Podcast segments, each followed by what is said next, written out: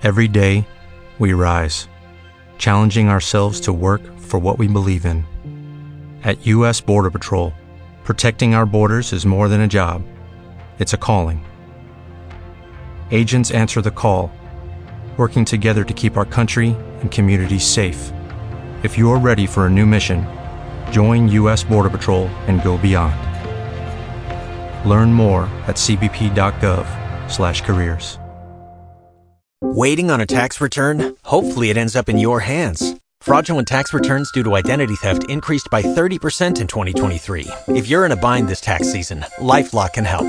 Our U S based restoration specialists are experts dedicated to helping solve your identity theft issues. And all LifeLock plans are backed by the Million Dollar Protection Package. So we'll reimburse you up to the limits of your plan if you lose money due to identity theft. Help protect your information this tax season with LifeLock. Save up to twenty-five percent your first year at LifeLock dot com slash aware. Disguised and sinister vaquero. The drone of his voice had a strangely rasping, soulless ring. He floundered, lowering, through a few vague sentences, then suddenly raising his big head and his voice together, burst out harshly. "The honor of the country is in the hands of the army. I assure you I shall be faithful to it." He hesitated till his roaming eyes met Sir John's face, upon which he fixed a lurid, sleepy glance, and the figure of the lately negotiated loan came into his mind. He lifted his glass. "I drink to the health of the man who brings us a million and a half of pounds." He tossed off his champagne and sat down heavily, with a half-surprised, half-bullying look all round the faces in the profound, as if appalled, silence which succeeded the felicitous toast. Sir John did not move. "I don't think I am called upon to rise," he murmured to Missus Gould. "That sort of thing speaks for itself." But Don José Avellanos came to the rescue with a short oration, in which he alluded pointedly to England's goodwill towards Costaguana. "A goodwill," he continued significantly, "of which I, having been in my time accredited to the court of Saint James, am able to speak with some knowledge." Only then Sir John thought fit to respond, which he did gracefully in bad French, punctuated by bursts of applause and the "hear hears" of Captain Mitchell, who was able to understand a word now and then. Directly he had done, the financier of railways turned to Missus Gould. "You were good enough to say that you intended to ask me for something," he reminded her gallantly. "What is it? Be assured that any request from you would be considered in the light of a favour to myself." She thanked him by a gracious smile. Everybody was rising from the table. "Let us go on deck," she proposed, "where I'll be able to point out to you the very object of my request." An enormous national flag of Costaguana, diagonal red and yellow, with two green palm trees in the middle, floated lazily at the mainmast head of the Juno. A multitude of fireworks being let off in their thousands at the water's edge in honour of the president kept up a mysterious, crepitating noise half round the harbour.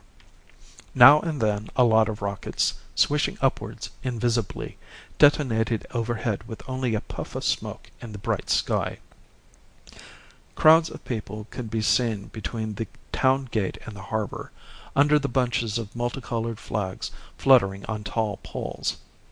Faint bursts of military music would be heard suddenly, and the remote sound of shouting.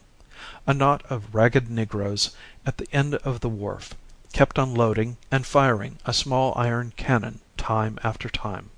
A greyish haze of dust hung thin and motionless against the sun. Don Vicente Ribiera made a few steps under the deck awning, leaning on the arm of Señor Avellanos. A wide circle was formed round him, where the mirthless smile of his dark lips and the sightless glitter of his spectacles could be seen turning amiably from side to side. The informal function, arranged on purpose on board the Juno to give the President-Dictator an opportunity to meet intimately some of his most notable adherents in Sulaco was drawing to an end. On one side General Montero, his bald head covered now by a plumed cocked hat, remained motionless on a skylight seat, a pair of big gauntleted hands folded on the hilt of the sabre standing upright between his legs. The white plume, the coppery tint of his broad face, the blue-black of the moustaches under the curved beak, the mass of gold on sleeves and breast, the high, shining boots with enormous spurs, the working nostrils, the imbecile and domineering stare of the glorious victor of Rio Seco had in them something ominous and incredible, the exaggeration of a cruel caricature, the fatuity of solemn masquerading, the atrocious grotesqueness of some military idol of Aztec conception and European bedecking, awaiting the homage of worshippers. Don José approached diplomatically this weird and inscrutable portent, and Missus Gould turned her fascinating eyes away at last. Charles, coming up to take leave of Sir John, heard him say, as he bent over his wife's hand, "Certainly. Of course, my dear Missus Gould, for a protégée of yours. Not the slightest difficulty. Consider it done." Going ashore in the same boat with the Goulds, Don José Avellanos was very silent. Even in the Gould carriage he did not open his lips for a long time. The mules trotted slowly away from the wharf, between the extended hands of the beggars, who for that day seemed to have abandoned in a body the portals of churches. Charles Gould sat on the back seat and looked away upon the plain. A multitude of booths made of green boughs, of rushes, of odd pieces of plank eked out with bits of canvas had been erected all over it for the sale of canna, of dulces, of fruit, of cigars. Over little heaps of glowing charcoal, Indian women, squatting on mats, cooked food in black earthen pots, and boiled the water for the mate gourds, which they offered in soft, caressing voices to the country people.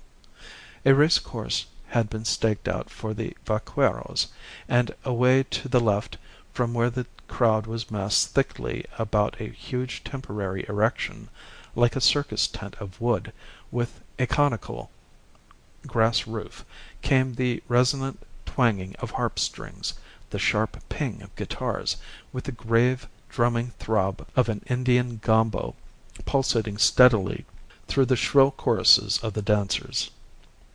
Charles Gould said presently, "All this piece of land belongs now to the railway company. There will be no more popular feasts held here."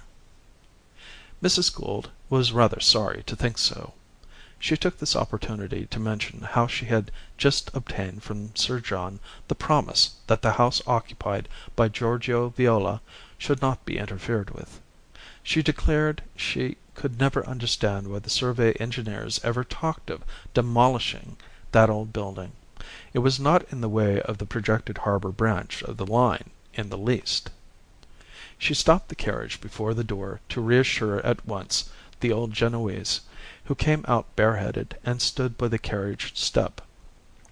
She talked to him in Italian, of course, and he thanked her with calm dignity.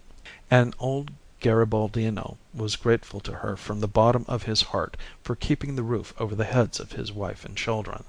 He was too old to wander any more. "And is it for ever, signora?" he asked. "For as long as you like." "Bene. Then the place must be named. It was not worth while before."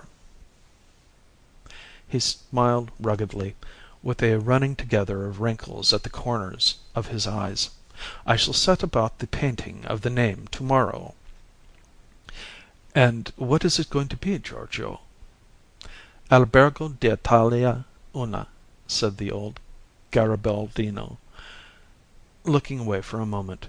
"More in memory of those who have died," he added, "than for the country stolen from us soldiers of liberty by the craft of that accursed Piedmontese race of kings and ministers."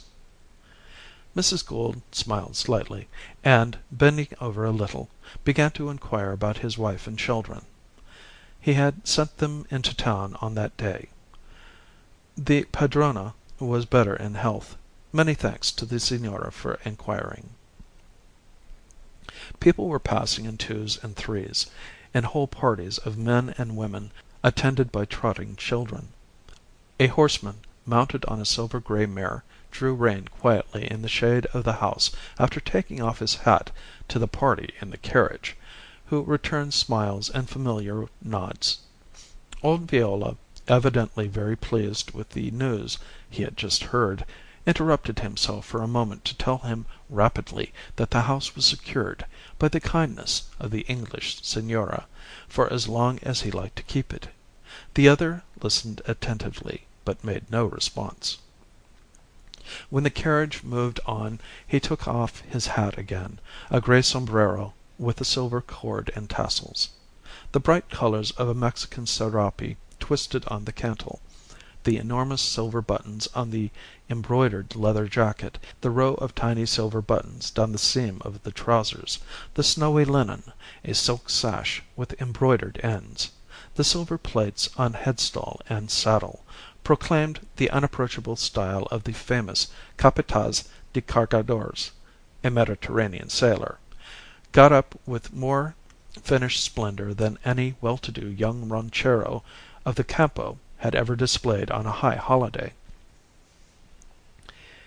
"It is a great thing for me," murmured old Giorgio, still thinking of the house, for now he had grown weary of change. "The signora just said a word to the Englishman." "The old Englishman, who has enough money to pay for a railway? He is going off in an hour," remarked Nostromo, carelessly.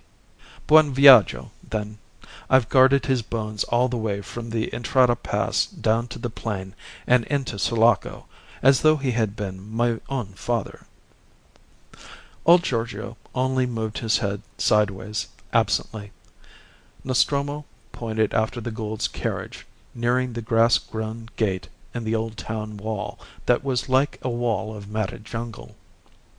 "And I have sat alone at night with my revolver in the company's warehouse time and again by the side of that other English." Waiting on a tax return? Hopefully it ends up in your hands. Fraudulent tax returns due to identity theft increased by thirty percent in twenty twenty-three. If you're in a bind this tax season, LifeLock can help.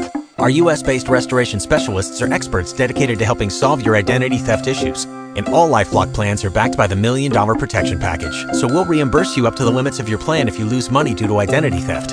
Help protect your information this tax season with LifeLock. Save up to twenty-five percent your first year at LifeLock dot com slash aware.